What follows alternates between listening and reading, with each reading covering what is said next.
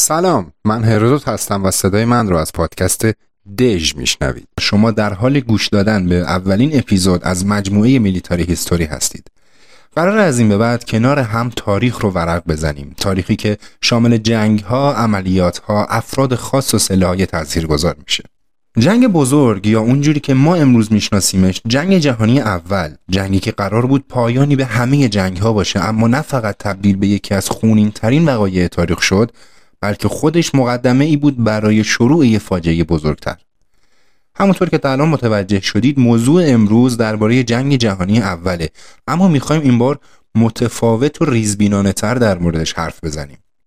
درسته که جنگ جوان سال 1914 با ترور آرشیدوک فرانس فردیناند ولی عهد اتریش مجارستان شروع شد. اما برای اینکه بتونیم بهترین موضوع ریشه یابی کنیم باید 27 سال بریم عقب. یعنی سال 1887 اون سال اوتوفون بیسمارک صدر اعظم وقت آلمانی قرارداد محرمانه به اسم زمانت متقابل با روسیه امضا کرد تا اتحاد دو کشور رو تضمین کنه. طبق این قرارداد قرار بود آلمان از منافع روسیه توی بالکان حمایت کنه و در عوض روسیه مقابل فرانسه طرف آلمان رو بگیره. اما مسئله جالب این بود. آلمان هشت سال قبلش با اتریش مجارستان که توی دامه متن حالا صرفا بهش اتریش هم میگیم یه قرارداد امضا کرده بود که هر کشور اروپایی به یکی از این دوتا امپراتوری حمله کرد طرف دیگه قرارداد به نفع متحدش وارد جنگ بشه. قراردادی که مشخصا روسیه رو دشمن می‌دونست. بالاخره سال 1890 بعد از برکناری بیسمارک کنت لئوفون کاپریوی جانشین بیسمارک معاهده زمانت متقابل رو به نفع اتحاد دوگانه با اتریش مجارستان لغو کرد. روسیه خیلی تلاش کرد تا با اصلاح قرارداد و حتی قربانی کردن بند اضافات بسیار مخفی که در مورد تنگه های ترکیه بود قرارداد رو نجات بده. اما کاپریوی که به قدرتمندی و سیاستمداری بیسمارک نبود تصمیم داشت تا به توصیه اطرافیانی مثل فردریش فون هولشتاین عمل کنه. اتخاذ روی کردی منطقی تر برخلاف استراتژی پیچیده و گاهی دوگانه بیسمارک. اون زمان روابط روسیه و فرانسه اصلا خوب نبود. برای همین کاپریوی فکر می‌کرد اگر فرانسه به آلمان حمله کنه بیطرف نگه داشتن روسیه نیازی به قرارداد نداره. کاپریوی توانایی های بیسمارک رو نداشت. سیاستش هم این بود تا روسیه رو ترغیب کنه وعده های برلین در مورد حسن نیت آلمان رو بپذیره و بدون هیچ توافق کتبی روابط خوبی بین دو کشور برقرار بشه. سال 1882 ایتالیا هم جذب اتحاد آلمان و اتریش شد. چون بهش قول داده بودن که بتونه دوباره مستعمره هاشو به دست بیاره.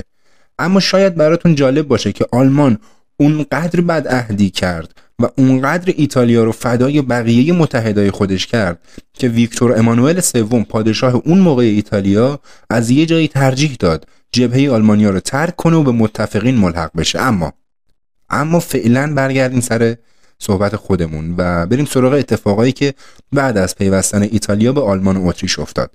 روسیه این اتحاد رو بی جواب نذاشت. همون سال با فرانسه اتحاد نظامی امضا کرد که قرار بود تا سال 1917 ادامه داشته باشه. چیزی که توی آلمان کسی حتی خوابش هم نمی‌دید.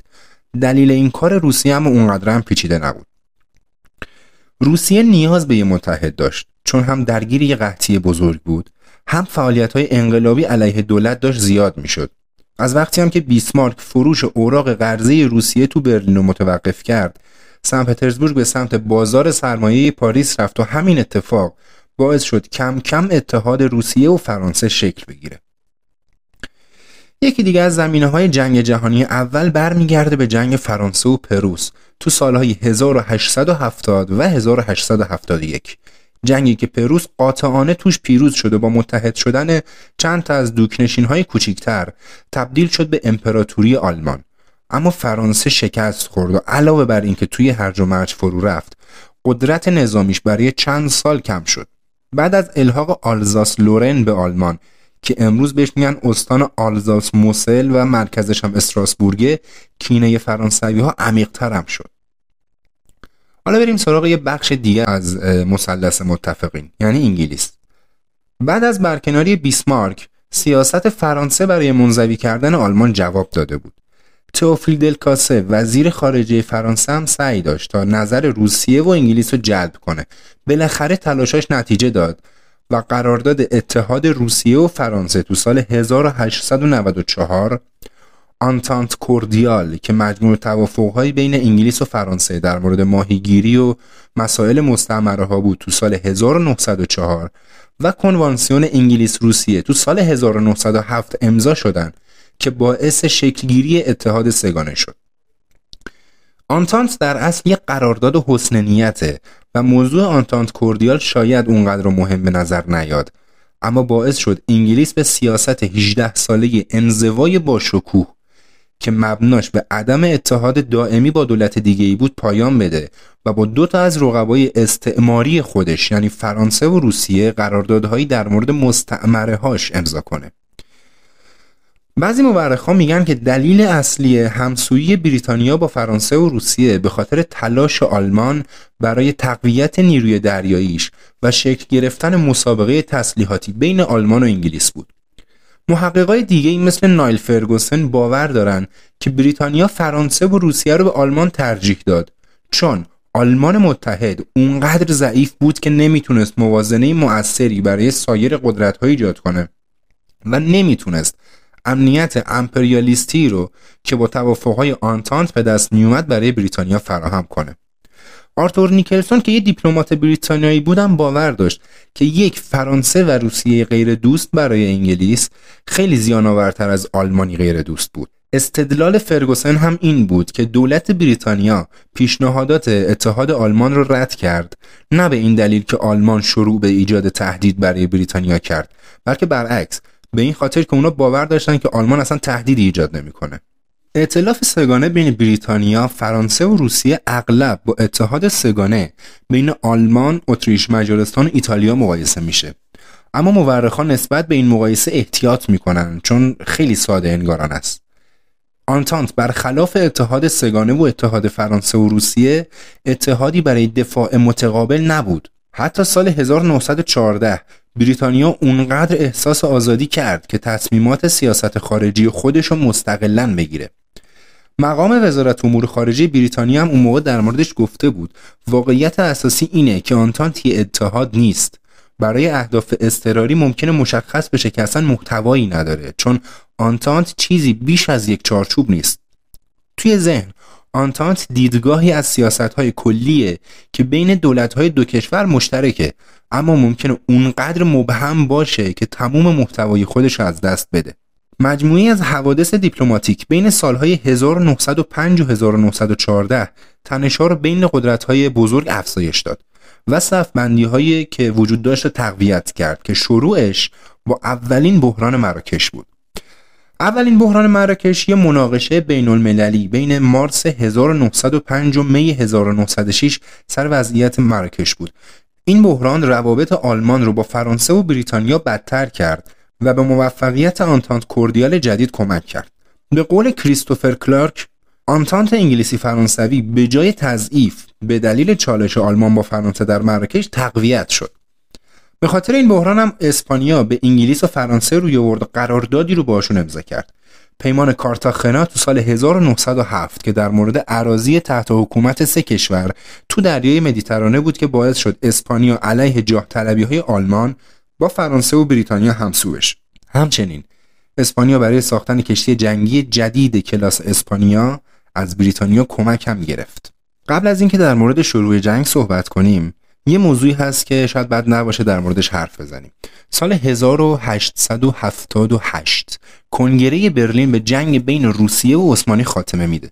طبق مصوبه این کنگره به اتریش مجارستان حق حضور نظامی توی بوسنی و هرزگوین تحت حکومت عثمانی داده شد. اما سی سال بعد اتریش مجارستان رسما این قلمرو رو ضمیمه کرد.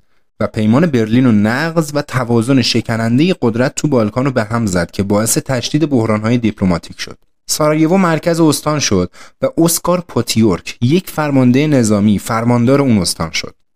تابستون 1914 امپراتور فرانس جوزف به آرشیدوک فرانس فردیناند وارث تاج و تخت اتریش مجارستان دستور داد تا تو تمرینات نظامی که قرار بود توی بوسنی برگزار بشه شرکت کنه. حالا می‌رسیم به صبح روز یک شنبه 28 جوان 1914 روزی که آرشیدوک فرانس فردیناند با همسرش سوفی دوشس هوهنبرگ مشغول گردش تو شهر سارایوو که اون زمان دیگه بخشی از امپراتوری اتریش مجارستان محسوب می‌شد بودن که یه نفر به اسم ندلکو چابرینوویچ که عضو یه گروه مسلح جدایی طلب سرب اسم دست سیاه بود یه نارنجک دستی رو به سمت ماشینشون پرتاب می‌کنه که پشت ماشین میفته و منفجر میشه. فردیناند و همسرش که خب جون سالم به در برده بودن به ساختمون فرمانداری برده میشن. چند ساعت بعدش که یه مقدار شرایط آرومتر میشه زوج سلطنتی آزم بیمارستان میشن تا مجروحای اون اتفاق رو که جون سالم به در برده بودن رو ملاقات کنن که این بار ساعت ده و 45 دقیقه صبح. یه جوون 19 ساله سرب که عضو همون گروه دست سیاه بود اول یه تیر به شکم صوفی و بعد یه تیر به گردن فرانس فردیناند شلیک می‌کنه و اینجوری مسیر تاریخ دنیا توسط گاوریلو پرینسیپ عوض میشه. چیزی که الان براتون می‌خونم عین همون مطلبیه که یواخیم ریماک تو کتاب خودش به اسم سارایوو داستان یک قتل سیاسی نوشته و ماجرا رو مفصلا توضیح داده. یک گلوله گردن فرانس فردیناند را سوراخ کرد در حالی که گلوله دیگر شکم صوفی را سوراخ کرد. در حالی که ماشین در حال برگشت به عقب بود برای بازگشت به محل اقامت فرماندار چون اطرافیان فکر می‌کردند که زوج امپراتوری آسیبی ندیدن رگه نازکی از خون از دهان آرشیدوک به گونه راست کنت هاراک پاشید. او روی تخته دویدن ماشین ایستاده بود. هاراک دستمالی روی زخم در حال خونریزی گذاشت. دوشست که این را دید فریاد زد محض رضای خدا چه اتفاقی برای شما افتاده؟ و از روی صندلی افتاد و صورتش بین زانوهای شوهرش افتاد. هاراک و پوتوریک اول فکر کردند که اون قش کرده. فقط شوهرش بود که به نظر می رسید غریزه‌ای برایش باقی مونده. فرانس فردیناند با وجود گلوله‌ای که به گردنش خورده بود رو به همسرش کرد و التماس کرد سوفرل سوفرل نمیر. با گفتن این حرف به نظر می رسید خودش رو خفه کرد. کلاه پردارش افتاد. بسیاری از پرهای سبز اون در سراسر کف ماشین پیدا شد. کنت هاراک یقه یونیفرم آرشیدوک رو گرفت تا اونو بالا نگه داره. اون پرسید آیا اعلی حضرت امپراتوری خیلی رنج می‌برند؟ آرشیدوک با صدایی ضعیف اما قابل شنیدن گفت چیزی نیست. به نظر می رسید که او در چند دقیقه آخر خود از هوش میره. اما صداش که به طور پیوسته ضعیفتر می‌شد این عبارت رو شاید شش یا هفت بار بیشتر تکرار کرد. صدای جیغ مانندی از گلوش بلند شد که با نزدیک شدن ماشین به جلوی کنک بریسبین تالار شهر فروکش کرد علا رغم تلاش های متعدد پزشکان آرشیدوک مدت کوتاهی بعد از انتقال به داخل ساختمان درگذشت در حالی که همسر محبوبش تقریبا به طور قطع به دلیل خونریزی داخلی قبل از رسیدن کاروان به کناک مرده بود. قتل فرانس فردیناند در کنار های تسلیحاتی، ملیگرایی، امپریالیسم، میلیتاریسم امپراتوری آلمان همه و همه در کنار هم باعث شدند تا یک ماه بعد از مرگ ولیعهد اولین تیر جنگ جهانی اول شلیک بشه. تابستون 1914 بعد از مرگ فرانس فردیناند بحران ژوئیه به وجود میاد بحرانی که با اولتیماتوم اتریش به سربستان برای تحویل زاربان ولیعهد شروع میشه اما سربستان دائما داشتن هر نقشی توی این ترور رو رد می‌کرد. این هم باید در نظر داشت که سربستان یه مانع بزرگ برای منافع اتریش توی منطقه بالکان بود. چون بخش زیادی از اسلاف ها توی اون منطقه بودن و طبیعتا به سرب ها گرایش داشتن. پس نبودن حکومت سربستان برای اتریش مزایای زیادی داشت. حتی ژنرال فرانس کنراد فون هوتسندورف رئیس ستاد ارتش اتریش مجارستان از سال 1906 دنبال یه حمله پیش دستانه به سربستان بود که به هر دلیلی رد می‌شد. اما تو پایان بحران ژوئیه بعد از اینکه سربستان التیماتوم وین رو رد کرد دو راه جلوی پای اتریشیا بود. اول رفع مشکل از راه دیپلماتیک. دوم جنگ. فکر کنم دیگه مشخصه که انتخاب اتریشیا کدوم بود. وقتی اول آگوست 1914 جنگ رسما شروع شد میلیون ها نفر از مردم خوشحال از فرصتی که برای خدمت به میهن و کسب افتخار به وجود اومده بود توی شهرهای بزرگ اروپا جشن گرفتن. اما یه چیز مهمی که در مورد جنگ جهانی اول وجود داره همین مسئله بود که بعد از تموم شدنش نگاه مردم دنیا به جنگ عوض شد. اما برسیم به شروع جنگ. بذارین خیلی خلاصه شروع کنیم. بعد از اینکه سربستان های وین رو رد کرد اتریش مجارستان به سربستان اعلان جنگ داد. روسیه به عنوان متحد سنتی سربستان شروع به بسیج نیروهاش کرد. آلمان هم برای جلوگیری از اتحاد سربستان و روسیه به متحد دیگرش یعنی فرانسه اعلان جنگ داد. آلمان برای سرعت دادن به تصرف فرانسه طرح اشلیفن رو اجرا کرد که به زبون خیلی ساده به جای اینکه راه خودشونو به پاریس از قلب خط دفاعی ماژینو باز کنن اونو از طریق بلژیک دور می‌زدن. بریتانیا هم که زامن استقلال بلژیک بود به آلمان اعلان جنگ داد و با ورود تدریجی متحدهای کشورها جنگ جهانی شد. اما بیایید روند جنگ رو بر اساس حالا مناطق مختلفی که درگیر جنگ بودن بررسی کنیم که خب البته حالا حدودی می‌تونیم بررسیشون کنیم. بعضی از اولین درگیری های جنگ برخورد نیروهای استعماری بریتانیا، فرانسه و آلمان توی آفریقا بود. بین 6 تا 7 آگوست نیروهای فرانسوی و بریتانیایی به توگولند و کامرون تحت الحمایه آلمان حمله کردند. دهم آگوست نیروهای آلمانی تو جنوب غربی آفریقا به آفریقای جنوبی حمله کردند. نبردهای پراکنده و شدید تا آخر جنگ ادامه پیدا کرد. نیروهای استعمارگر آلمان تو آفریقای شرقی به رهبری سرهنگ پول فون لتو وربک اگر اشتباه تلفظ نکنم اسمشو در جریان جنگ جهانی اول به جنگ چیریکی پرداختند و فقط دو هفته بعد از اجرای آتش بس در اروپا تسلیم شدند. یکی از نکات جالبی که توی جنگ جهانی اول وجود داشت حمایت هندی ها از جنگ بود. قبل از جنگ آلمان تلاش کرده بود از ناسیونالیسم هندی و پان اسلامیسم به نفع خودش استفاده کنه. این سیاست بعد از سال 1914 با برانگیختن قیام ها توی هند ادامه پیدا کرد.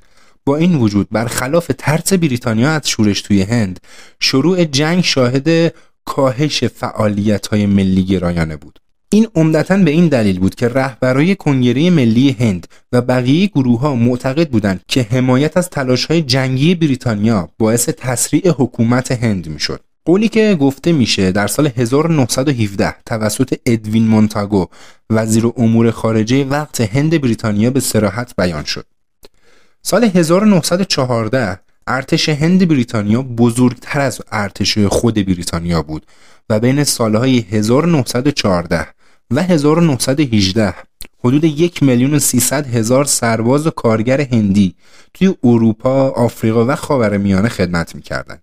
در مجموع 140 هزار سرباز هندی توی جبهه غرب و نزدیک به 700 هزار سرباز توی خاورمیانه خدمت کردند که 47746 کشته و 65126 نفر زخمی شدند. اما در پایان رنج ناشی از جنگ و همچنین ناکامی دولت بریتانیا تو اعطای خودمختاری به هند باعث ایجاد ناامیدی و دامن زدن به مبارزات استقلال کامل شد که توسط افرادی مثل مهاتما گاندی رهبری می‌شد. اما توی جبهه غربی چه خبر بود؟ جنگ خندق ها شروع میشه. تاکتیک های نظامی قبل از جنگ که بر اساس جنگ علنی و تفنگدارای انفرادی بودند در مواجهه با شرایط حاکم در سال 1914 منسوخ شدند. پیشرفت‌های تکنولوژیکی به ایجاد سیستم‌های دفاعی قوی اجازه داد که در برابر پیشرفت‌های انبوه پیاده نظام غیرقابل نفوذ بشن. مثل سیمخاردار، مسلسل و مهمتر از همه اینا توپخونه قدرتمندتر که بر میدان جنگ تسلط داشت و عبور از زمین باز رو خیلی سخت می‌کرد. توی هر دو طرف برای توسعه تاکتیک هایی برای شکستن مواضع مستقر بدون متحمل شدن تلفات سنگین تلاش هایی وجود داشت. با این حال با گذشت زمان فناوری اونقدر پیشرفت کرد که تونستن شروع به تولید سلاحهای تهاجمی جدید مثل گاز و تانک بکنن. بعد از اولین نبرد مارن توی سپتامبر 1914 نیروهای متفقین آلمان تلاش کردند تا از همدیگه فاصله بگیرند. مجموعی از مانورها که بعدا به عنوان مسابقه تا دریا شناخته شد که خب خیلی هم موفق نبودن. اواخر سال 1914 نیروهای مخالف تو امتداد یک خط از کانال مانش تا مرز سوئیس مستقر شده بودن و با هم مقابله می‌کردن. آلمانی ها می‌تونستن محل استقرار بهتری رو انتخاب کنن. به خاطر اون موقعیت و شرایطی که اون زمان داشتن و اون عراضی که تحت مالکیتشون قرار گرفته بود معمولا ارتفاعات رو نگه می داشتن در حالی که سنگرهای بهتری هم داشتن. کیفیت ساخت سنگرها بهتر و محکمتر بود. اونایی که توسط فرانسوی و انگلیسی ها ساخته شده بودن اول قرار بود موقت باشن. فقط تا زمانی که یک حمله خط دفاعی آلمان رو در هم بشکنه. هر دو طرف با استفاده از های علمی و فناوری که داشتن سعی می‌کردن بنبستی که به وجود اومده بود و بشکنن 22 آوریل 1915 توی نبرد دوم یپرس آلمانی ها با نقض کنوانسیون لاهه برای اولین بار از گاز کلور توی جبهه غربی استفاده کردند. بعد از اونم خیلی زود چند نوع گاز به طور گسترده توسط هر دو طرف مورد استفاده قرار گرفت و اگرچه هیچ وقت یک سلاح تعیین کننده و پیروز توی نبرد نبود اما به یکی از ترسناکترین و به یادماندنی ترین وحشت های جنگ تبدیل شد. بین ساله 1915 تا 1917 هیچ اتفاق مهم و بزرگی توی جنگ نیفتاد اما بریتانیا و فرانسه به خاطر مواضع استراتژیکی که داشتن نسبت به آلمانیا تلفات بیشتری دادند. فوریه 1916 آلمانیا به مواضع دفاعی فرانسه توی نبرد وردن حمله کردند که تا دسامبر 1916 ادامه داشت. تلفات برای فرانسوی ها بیشتر بود اما آلمانیا هم خونریزی شدیدی داشتن. حدود 700 تا 975 هزار نفر تلفات دو طرف جنگ بود. وردن به نماد عزم و از خودگذشتگی فرانسوی ها تبدیل شد. نبرد سام هم این حمله فرانسوی انگلیسی بود که از جوان تا نوامبر 1916 اتفاق افتاد. روز شروع نبرد یعنی اول جوان 1916 خونین ترین روز در تاریخ ارتش بریتانیا بود که 57470 تلفات داشت شامل 19240 نفر کشته در مجموع حمله سام به حدود 420 هزار تلفات انگلیسی همراه با 200 هزار فرانسوی و 500 هزار آلمانی منجر شد. تیراندازی تنها عاملی نبود که جون انسانها رو گرفت. بیماری هایی که توی سنگرها به وجود می اومدن یه قاتل بزرگ برای هر دو طرف بودن. شرایط زندگی باعث شد که بیماری ها و عفونت های خیلی زیادی مثل پای سنگر، شوک صدفی، کوری و سوختگی ناشی از گاز خردل، شپش، تب سنگر، شپش های بدن و انفلانزای اسپانیایی رخ بده. اما بریم سراغ بخش مورد علاقه کسایی که تسلیحات دریایی رو دوست دارن یعنی نبرد دریایی توی جنگ جهانی اول اوایل جنگ رزمناوهای آلمانی تو سراسر جهان پراکنده شدند که بعضی از اونا برای حمله به کشتیرانی تجاری متفقین مورد استفاده قرار گرفتن. نیروی دریایی سلطنتی بریتانیا هم به طور سیستماتیک اونا رو شکار می‌کرد اما با این وجود موفق به محافظت از کشتیرانی تجاری متفقین نشد مثلا رزمناو سبک امدن که بخشی از اسکادران آسیایی شرقی آلمان مستقر در چینگداو بود 15 بازرگان و همچنین یک رزمناو روسی و یک ناوشکن فرانسوی و توقیف یا غرق کرد. بیشتر اسکادران در حال بازگشت به آلمان بودند که نوامبر 1914 دو رزمناو زرهی انگلیس را هم تو نبرد کرونل غرق کردند. اونم قبل از اینکه خودشون تو ماه دسامبر تو نبرد جزایر فالکلند عملا نابود بشن. اس درستن با چند نفر از نیروهای کمکی فرار کرد اما بعد از نبرد ماس آتیرا اونا هم یا نابود شدن. یا زندانی. بلافاصله بعد از شروع جنگ بریتانیا محاصره دریایی آلمان شروع کرد. این استراتژی با قطع تدارکات حیاتی نظامی و غیر نظامی موثر بود. اگرچه این محاصره قوانین بین المللی پذیرفته شده رو که توسط چندین قرارداد بین المللی در قرون گذشته تدوین شده بود نقض کرد. بریتانیا آبهای بین المللی رو مینگذاری کرد تا از ورود کشتی ها به تمام بخشای اقیانوس جلوگیری کنه و حتی برای کشتی های بیطرف هم خطر ایجاد کرد اما بریم سراغ جبهه عثمانی عثمانی ها سرزمین های قفقاز روسیه و ارتباطات بریتانیا با هند از طریق کانال سوئز رو تهدید می کردن. با پیشروی درگیری امپراتوری عثمانی از مشغله های اروپایی با جنگ استفاده کرد و پاکسازی قومی گسترده ای از جمعیت بومی مسیحی ارمنی، یونانی و آشوری انجام داد که به عنوان نسل کشی ارامنه، نسل کشی یونانی ها و نسل کشی آشوری ها شناخته میشن. انگلیسی ها و فرانسوی ها با نبردهای گالیپولی و بین النهرین جبهه های خارج از کشور رو باز کردند. توی گالیپولی امپراتوری عثمانی با موفقیت نیروهای ارتش بریتانیا، فرانسه، استرالیا و نیوزیلند رو دفع کرد. در مقابل توی بین النهرین بعد از شکست مدافعای انگلیسی تو محاصره کوت توسط عثمانی ها نیروهای امپراتوری بریتانیا تو مارس 1917 بغداد رو مجددا سازماندهی و تصرف کردند. انگلیسی ها تو بین النهرین از مبارزای محلی عرب و آشوری کمک گرفتن در حالی که عثمانی ها قبایل محلی کرد و ترکمن رو به کار می بردن. ارتش روسیه هم عموما توی قفقاز موفق بود انور پاشا فرمانده عالی نیروهای مسلح عثمانی بلند پرواز بود و آرزوی تسخیر مجدد آسیای مرکزی و مناطقی رو داشت که قبلا به روسیه باخته بودند اما مشکلی که وجود داشت این بود که توی میدون جنگ انور پاشا اصلا فرمانده قوی نبود. اون توی دسامبر 1914 با 100 هزار سرباز حمله رو علیه روسها توی قفقاز شروع کرد و اصرار داشت که این عملیات توی زمستون انجام بشه و به مواضع کوهستانی روسیه حمله کنن. اما 86 درصد از نیروهای عثمانی توی نبرد ساریکامیش از دست میرن. اما یه نگاهی هم به جبهه شرقی بندازیم. طبق توافق قبلی با فرانسه روسها همون اوایل جنگ خیلی سریع به سمت گالیسیای اتریش و پروس شرقی پیشروی کردند. اگرچه حملهشون به گالیسیا تا حد زیادی موفقیت آمیز بود و به هدف خودشون یعنی وادار کردن آلمان به انحراف نیروها از جبهه غربی دست پیدا کردند. اما سرعت بسیج به این معنی بود که اونا این کار رو بدون تجهیزات سنگین و عملکردهای پشتیبانی انجام دادن این ضعفها باعث شکست روسیه توی تاننبرگ و دریاچه های ماستوری توی آگوست و سپتامبر 1914 شد و اونا رو مجبور به عقب نشینی از پروس شرقی با تلفات سنگین کرد تا بهار 1915 اونا از گالیسیا هم عقب نشینی کردند و حمله می 1915 معروف به گورلیستارنوف به نیروهای مرکزی اجازه داد تا به لهستان تحت اشغال روسیه حمله کنند. توی 5 آگوست هم از دست دادن ورشو روسها رو مجبور به ترک سرزمین های لهستانی خودش کرد. عملکرد روسها توی جنگ جهانی اول به طور کلی بد نبود. به هر حال اونا یکی از پیروزهای نهایی جنگ بودن. اما ناآرامی ها و نارضایتی های داخلی اونقدر بالا گرفته بود که تزار نتونست از پیروزی به دست اومده استفاده کنه و اعتراضات داخلی آخرش به انقلاب اکتبر و سقوط تزار رسید. توی دسامبر 1916 بعد از ده ماه جنون آمیز توی نبرد وردن و یک حمله موفقیت آمیز علیه رومانی آلمان تلاش کرد برای صلح با متفقین مذاکره کنه.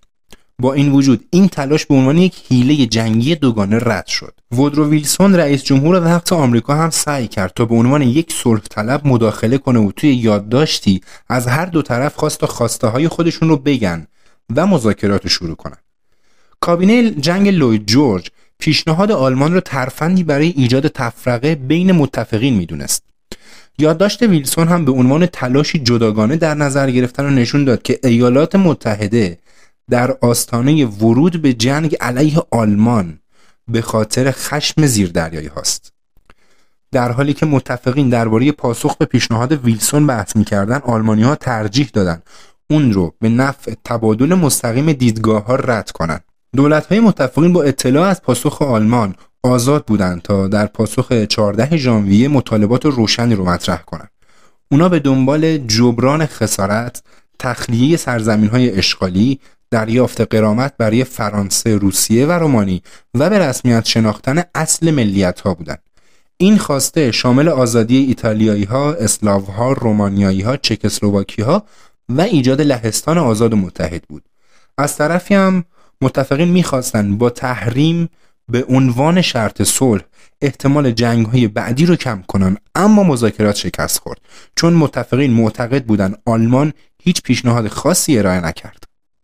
بالاخره آمریکا وارد می شود ایالات متحده تامین کننده اصلی تجهیزات جنگی متفقین بود اما بیشتر به خاطر فشارهای داخلی بود که توی جنگ بیطرف مونده بود. تو هفت می 1915 128 آمریکایی به خاطر غرق شدن کشتی مسافربری بریتانیایی به اسم لوزیتانیا توسط یک زیردریایی آلمانی جون خودشون از دست دادن. رئیس جمهور ویلسون خواستار عذرخواهی شد و هشدار داد که ایالات متحده جنگ نامحدود زیردریایی رو تحمل نمی‌کنه. اما بازم حاضر نشد وارد جنگ بشه. آلمانی ها بازم یک کشتی دیگر غرق کردند. این بار یک کشتی آمریکایی به اسم SS Arabic. این بار هم ویلسون هشدار داد اما وارد جنگ نشد. بعد از این حمله بتمن هولوگ دستور توقف حمله های مشابه رو داد. اما تو فوریه 1917 یعنی حدود دو سال بعدش آلمانی ها در جواب محاصره بریتانیایی ها باز هم استفاده نامحدود از زیردریایی ها رو شروع کردند. اما چیزی که باعث ورود آمریکا به جنگ شد کشف تلگراف زیمرمن توسط انگلیسی ها و تحویلش به آمریکایی ها بود. این تلگراف 24 فوریه 1917 به آمریکایی داده شد. داستان این تلگراف این بود که آلمانی ها به سفیرشون توی مکزیک پیام دادن تا به رئیس جمهور مکزیک بگه که به نفع آلمان وارد جنگ بشن. در عوض بعد از جنگ تگزاس، نیو مکزیکو و آریزونا که طبق معاهده گوادالوپ با آمریکا داده شده بودن رو دوباره به مکزیک بده. درسته که مکزیک این پیشنهاد رو رد کرد اما آمریکا اونقدر عصبانی شد که وارد جنگ بشه. ژنرال های آمریکایی پیرمردایی بودن که خیلی سخت استراتژی های جدید رو قبول می‌کردن. واسه همین آمریکا تلفات سنگینی توی جنگ داد و به نوعی میشه گفت نقشش توی صلح خیلی پررنگتر از نقشش توی جنگ بود. اما یک کم هم از ایران بگیم. اینی که میگم یک کم دلیلش اینه که اتفاقایی که توی جنگ های جهانی اول و دوم برای ایران افتاد و بلاهایی که سر این مردم بخت برگشته اومد خودش مصنوی هفتاد من کاغذ میشه. اما اگه خلاصه بخوایم در موردش حرف بزنیم این میشه که ایران از زمان شروع جنگ اعلان بیطرفی میده. اما آلمانیا خیلی سعی کردن تا با پول دادن به مردم ایران مخصوصا به اشایر احساسات ملیشون رو قلقلک بدن و اونا رو به سمت آلمان جذب کنن. معروفترین مأمورشون برای این کارم ویلهلم واسموس بود که بیچاره نه تنها نتونست نتیجه ای که می‌خواست رو بگیره بلکه آخر عمرش هم به فقر و فلاکت افتاد. اون زمان فعالیت حزب دموکرات هم توی ایران زیاد شده بود و به تحریک همین حزب ژاندارمری از دولت سرپیچی کرد و به نفع آلمان وارد عمل شد. بریتانیا و روسیه هم که می‌گفتن توی تهران یک کودتای آلمانی داره اتفاق میفته به ایران حمله کردن. روسیه از شمال انگلیس از جنوب. این حمله و خرید قله توسط نیروهای متفق باعث به وجود اومدن یکی از عجیبترین قحطی های تاریخ ایران بین سالهای 1296 تا 1298 خورشیدی شد. متفقین با خودشون وبا و آنفلانزای اسپانیایی رو هم به ایران آوردن. شدت قحطی به حدی بود که حتی ژنرال دانسترویل هم توی یادداشتاش گفته بود که ما قله رو می‌خریم و این باعث مرگهای زیادی میشه. توی این دو سال فقط 3 میلیون نفر به خاطر قحطی مردن. 4 میلیون نفر هم به مرور به خاطر بیماری های سوقات متفقین مردن. مجموعاً 7 میلیون نفر از جمعیت کشوری که به گفته اکثر تاریخ نویسا جمعیت اون زمانش بین 9 تا 10 میلیون نفر بود توی نقاط مختلف ایران افراد مختلفی هم مقاومت کردن مثل حیدر لطیفیان توی ربات کریم زایر خزر احرمی رئیس دلواری و خالو حسین بردخونی. توی بوشهر اشایر عرب خوزستان توی جنگی به اسم جنگ جهاد و افراد دیگه توی نقاط دیگه کشور. داستان هر کدوم از این مقاومت ها به حدی مفصله که هر کدوم به تنهایی قسمت جدا میطلبن. بالاخره توی نوامبر 1918 سفارتخونه های انگلیس، فرانسه، آمریکا و روسیه که حالا دیگه تبدیل به شوروی شده بود توی تهران رسما پایان جنگ جهانی رو اعلام کردند. جنگی که چهار سال بدون هیچ پیروزی مهم و قاطعی طول کشید و ده میلیون نفر رو به کشتن داد. این جنگ به حدی فرسایشی و بی نتیجه بود که نمیشه یه دلیل مشخص و یه اتفاق خاص رو برای پایانش بیان کرد. اما خب دول متحد تسلیم شدن و آتش بس اعلام شد. قبل از اینکه بریم سراغ معاهده های صلح بین کشورها بذارید اصول چهاردهگانه ویلسون رو یه مرور کنیم چون محور اون مذاکرات همین چهارده بند بودن. یک دیپلماسی باز و گفتگو میان دولت ها و منع هر گونه قرارداد محرمانه یا درک شخصی از امور بین المللی دو آزادی کشتیرانی در دریاها چه در هنگام صلح و چه به هنگام جنگ به استثنای آبهای ساحلی سه برداشتن موانع گمرکی و مقرر کردن مساوات و آزادی در تجارت چهار تقلیل تسلیحات به پایین ترین میزان لازم برای حفظ امنیت داخلی 5. حل عادلانه و گشاده دستانه دعاوی مستعمراتی 6. تخلیه خاک روسیه کمک به روسیه برای انتخاب توسعه سیاسی و سیاست ملی خودش 7. استقلال مجدد بلژیک 8. تخلیه فرانسه و بازگرداندن آلزاس لورن به این کشور و اصلاح رفتار پروس 9. ایتالیا باید مرزهای ملی خودش رو دوباره به دست بیاره 10. اجازه حق تعیین سرنوشت به ملت‌های ساکن در اتریش مجارستان 11 تخلیه خاک سربستان و مونتنگرو، رومانی و حل عادلانه اختلافات بالکان. 12 استقلال داخلی ملل تابع عثمانی یعنی کردها، ارمنیها، آشوریها، اعراب و بقیه و بین المللی کردن تنگه داردانل 13 تأسیس مجدد دولت لهستان با دسترسی به دریا و تضمین استقلال سیاسی و تمامیت سرزمینی اون و 14 تأسیس جامعه ملل برای تضمین امنیت جمعی استقلال سیاسی و تمامیت سرزمینی تمامی دولت‌های کوچک و بزرگ. حالا بریم سراغ معاهده هایی که با هر کدوم از دولت های متحد به شکل جداگونه امضا شدند. پیمان ورسای که 28 ژوئن سال 1919 میلادی توی کاخ ورسای هومه پاریس امضا شد رسما به جنگ جهانی اول پایان داد. مفاد این عهدنامه توی 440 ماده و 15 بخش تنظیم شد. پیمان ورسای مسئولیت آغاز جنگ و خسارات وارد شده به متفقین رو مستقیما متوجه آلمان دونست و های بی سابقه ای رو به این کشور تحمیل کرد. قسمت اعظم پیمان مربوط به جدا کردن بخشهایی از سرزمین آلمان بود. آلزاس لورن به فرانسه داده شد، ناحیه اوپن مالمدی اگر اشتباه تلفظ نکرده باشم به بلژیک و پوزنان به لهستان ملحق شد. شهر گدانسک زیر نظر جامعه ملل و سیاست خارجی و گمرکیش هم به عهده لهستان قرار گرفت.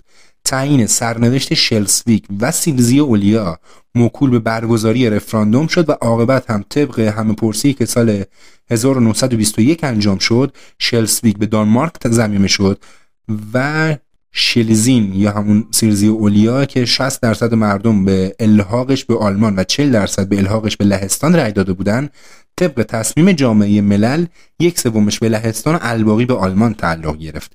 بندر ممل و سواحل اون به لیتوانی هولشتاین به دانمارک واگذار شدن. اتحاد آلمان با اتریش منع شد. چیزی که زمان هیتلر خیلی هوشمندانه زیر پا گذاشته شد و زارلاند تحت کنترل جامعه ملل در اومد و راینلند هم غیر نظامی شد. علاوه بر این آلمان تمامی مستعمرات خودش رو از دست داد. کامرون و قسمتی از توگو به فرانسه و آفریقای جنوب غربی به انگلیس و جزایر آلمانی و اقیانوس آرام به ژاپن واگذار شدند تا زیر قیمومیت اونا اداره بشن. طبق ماده 222 منشور جامعه ملل هم قرار شد که اداره این مستعمرات از طرف جامعه ملل به بعضی از قدرت‌های صاحب تجربه سپرده بشن تا ضمن اداره مقدمات استقلالشون فراهم بشه. علاوه بر این موارد که تا الان گفتیم مقرر شد. تمامی کشتی های جنگی و تجاری آلمان به انگلستان و فرانسه داده بشه. آلمان با هزینه خودش برای متفقین کشتی بسازه. آلمان باید از تمامی دارایی های خودش در بقیه کشورها چشم پوشی کنه. آلمان باید 5000 موتور قطار و 150 هزار اتومبیل برای متفقین تولید کنه.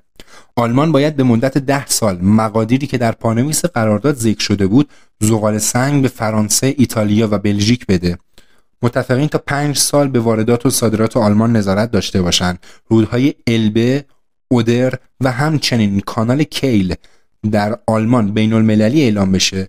علاوه بر اینها آلمان باید 6 میلیارد و 600 میلیون لیره استرلینگ وجه رایج اون زمان بریتانیا به صورت نقدی به متفقین قرامت می پرداخت ناحیه زغال سنگخیز زارلند به مدت 15 سال به فرانسه واگذار بشه آلمان همچنین میبایست نیروهای خودش رو به 100 هزار نفر اونم بدون تانک سلاح سنگین و خودروهای زرهی کاهش می‌داد. از داشتن زیردریایی و سربازگیری محروم می‌شد. و از داشتن نیروی دریایی هم همینطور نیروی دریاییش هم به 6 فروند کشتی جنگی و تعدادی رزمنا محدود شدند. برای مذاکره با متحدای آلمان هم یه شورا از وزرای امور خارجه فرانسه، انگلیس، آمریکا و شوروی تشکیل شد که با هر کشور توی یکی از محلات پاریس مذاکره کردن و اسم اون معاهده رو هم از روی همون محله برداشتن. مثلا 10 سپتامبر 1919 معاهده پاریس ژرمن با اتریش مجارستان امضا شد که طبق اون قرار شد جدایی سه چهارم خاک و چهار پنجم جمعیت امپراتوری اتریش مجارستان.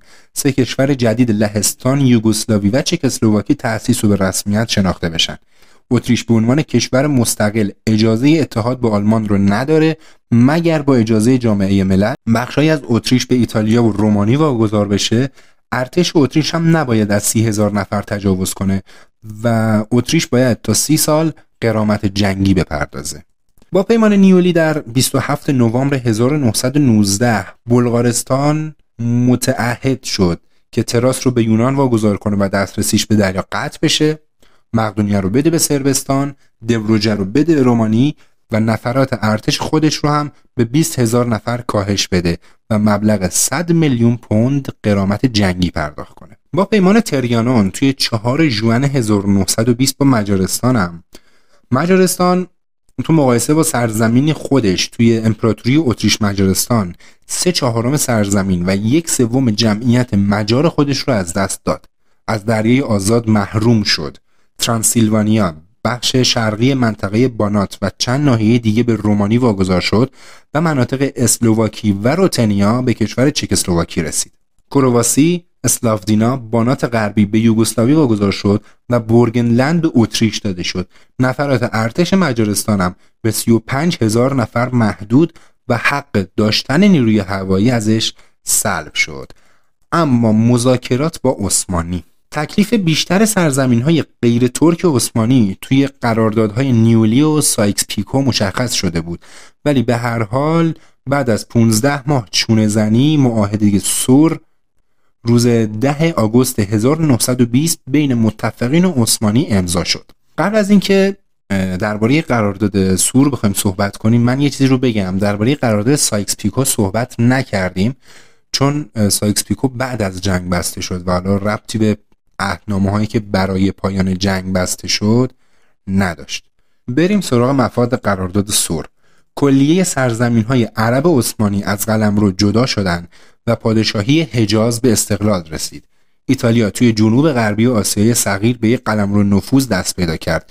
جزایر دودکانس و رودس تو دریای اژه به ایتالیا رسید و مابقی جزایر اژه نصیب یونان شد. تنگه های بوسفور و داردانل بین المللی و سرزمین های اطرافشون غیر نظامی اعلام شد. یه جمهوری مستقل ارمنی توی ناحیه آناتولی شرقی هم به وجود اومد. نواحی کردنشین شمال موسل با شرط دریافت خودمختاری در قلمرو امپراتوری باقی موندن و حقشون برای ارجاع تقاضای استقلال به جامعه ملل یک سال از امضای قرارداد به رسمیت شناخته شد. ارتش عثمانی به پنجاه هزار نفر و حد اکثر 13 کشتی محدود شد و حق داشتن نیروی هوایی هم ازش گرفته شد. با این حال ناعادلانه بودن این قرارداد خشم ترکا از ورود سربازای یونانی به ازمیر و اختلاف بین فرانسه و بریتانیا باعث شد مصطفی کمال پاشا بتونه اول یونانی ها را از آناتولی بیرون کنه سال 1922 هم قسطنطنیه را آزاد کنه. بعد از این اتفاق متفقین مجبور شدند تو سال 1923 قرارداد جدید با ترکیه امضا کنند که به پیمان لوزان معروف شد. اما قبل از اینکه این بخش از بحث رو بخوایم ببندیم به یه اشتباه مرگبار توی تقسیم قنایم اشاره کنیم. ایتالیا مصمم به اجرای پیمان لندن و برگردوندن تمام سرزمین های جدا شده خودش بود ولی ویلسون با توجه به ماده اول اعلامیه 14 ماده ای خودش یعنی دیپلماسی باز خودش مقید به اجرای این قرارداد که محرمانه بود نمی‌دونست. و همین اشتباه متفقین بود که منجر به جنگ جهانی دوم و متحد شدن ژاپن و ایتالیا با آلمان شد. خلاصه که موقع تقسیم ژاپن و ایتالیا رو کامل فراموش کردن. جنگ جهانی اول جنایات جنگی بزرگی هم داشت. یکیش نسل کشی سیستماتیک ارامن است که بخشی از یه برنامه پاکسازی نژادی بزرگتر بود که باعث مرگ بین یک تا یک میلیون ارمنی 275 هزار آشوری 500 هزار یونانی و بین 50 تا 70 هزار کرد علوی شد. یکی دیگه از جنایات جنگی هم استفاده آلمانی ها از گاز شیمیایی بود.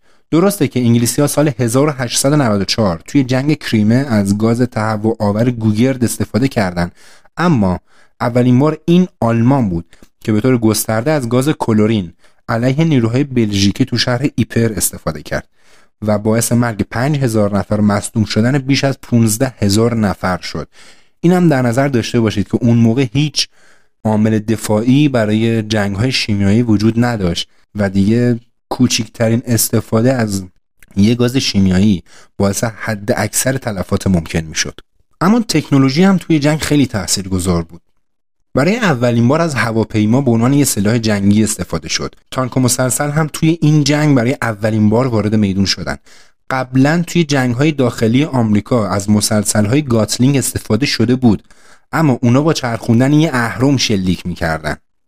ولی مسلسل های جدید با نگه داشتن یه ماشه به صورت اتوماتیک شلیک می‌کردن. راه آهن هم نقش پررنگی داشت. تجربه و تخصص امپراتوری آلمان توی ایجاد و استفاده از خطوط راه آهن تو روزهای اولیه جنگ روند جنگ و به سود متحدین تغییر داد. اما این روند بعد از اشغال بلژیک به علت عقب موندن تکنولوژی ریلی و تخریب همون راه آهن نصف و نیمه توسط دولت بلژیک متوقف شد و طرح اشلیفن اینجا شکست خورد. آلمانیا می‌خواستن خط آهنی هم بین برلین و خلیج فارس بکشن که می‌تونست برای انتقال نفت استفاده بشه. اما ساختش بعد از رسیدن به استانبول متوقف شد. آلمان خط آهنی هم توی حجاز ساخت. ولی قطارهای این خط از سمت توماس ادوارد لارنس معروف به لورنس عربستان مورد حمله قرار می گرفت. اما داستان پست خیلی جالب تره. در طول جنگ 11 میلیارد نامه از جبهه ها به پشت جبهه ارسال شد. 18 میلیارد هم از پشت جبهه. جالبش اینجا بود که اگر کسی یه نامه ارسال می‌کرد فرقی نداشت از کجا به کجا باشه از جبهه به خونه یا از خونه به جبهه فقط یه هفته طول می‌کشید که نامه به دست صاحبش برسه. یه اتفاق مهم دیگه هم که افتاد به وجود اومدن بانک خون بود. اون زمان انتقال خون اول راه خودش بود و هر زمان نیاز به خون بود یه نفر رو پیدا می‌کردن همون موقع ازش خون می‌گرفتن به یکی دیگه تزریق می‌کردن. اما سال 1914 دکتر آلبرت هاستین بلژیکی اولین انتقال خون رو با استفاده از خون ذخیره شده انجام داد. بعد از اون هم جفری کینز که یه جراح انگلیسی بود یه دستگاه متحرک ساخت که باش می‌شد توی جبهه جنگ هم خون رو منتقل کرد. آزوالد رابرتسون آمریکایی هم موقع جنگ توی فرانسه رسما اولین بانک خون دنیا رو تأسیس کرد. اما بعد از جنگ دنیا یهو تغییر کرد. اول اینی که با بودن فیلم و عکس مردم فهمیدن توی میدون جنگ چیا میگذره. دولت هم دیگه نتونستن روی چیزی سرپوش بذارن. همین باعث شد دید مردم به جنگ عوض بشه و دیگه برای شروع جنگ شادی نکنن. جغرافی های جهان هم تغییر کرد. عثمانی سقوط کرد و ترکیه و عراق و روسیه و یه سری کشور دیگه توی خاورمیانه به وجود اومدن. اتریش مجارستان هم از هم جدا شدن و کشورهای جدیدی به وجود اومدن و لهستان بالاخره بعد از دیویست سال به استقلال رسید. روسیه تزاری به تاریخ پیوست و کمونیست های شوروی روی کار اومدن. امپراتوری آلمان از بین رفت و دولتی معروف به جمهوری وایمار توی آلمان به وجود اومد و کشور رسما به قهقرا رفت. روند تبدیل خیلی از کشورهای پادشاهی به جمهوری شروع شد و صد البته آمریکا وارد مسیر تبدیل شدن به یه ابرقدرت شد. اما آخر کار نمیشه گفت که توی این پادکست صفر تا صد جنگ جهانی اول رو توضیح دادیم. چون که هم خیلی موضوع گسترده و گستردگیش بیش از اونیه که بتونیم تصورش رو بکنیم حتی.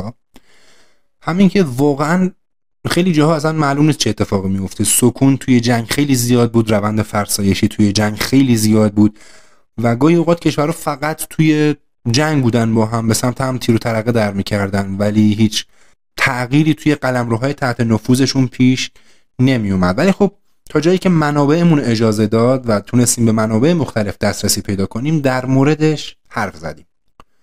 جنگی که یکی از عجیبترین جنگ های تاریخه و نه فقط پایانی به همه جنگ ها نبود بلکه خودش دلیل شروع یه جنگ دیگه شد. اینجا پایان اولین قسمت از میلیتاری هیستوریه. امیدواریم خوشتون اومده باشه و به همون بگید شما دوست دارید توی این پادکست از چه چیزایی بشنوید.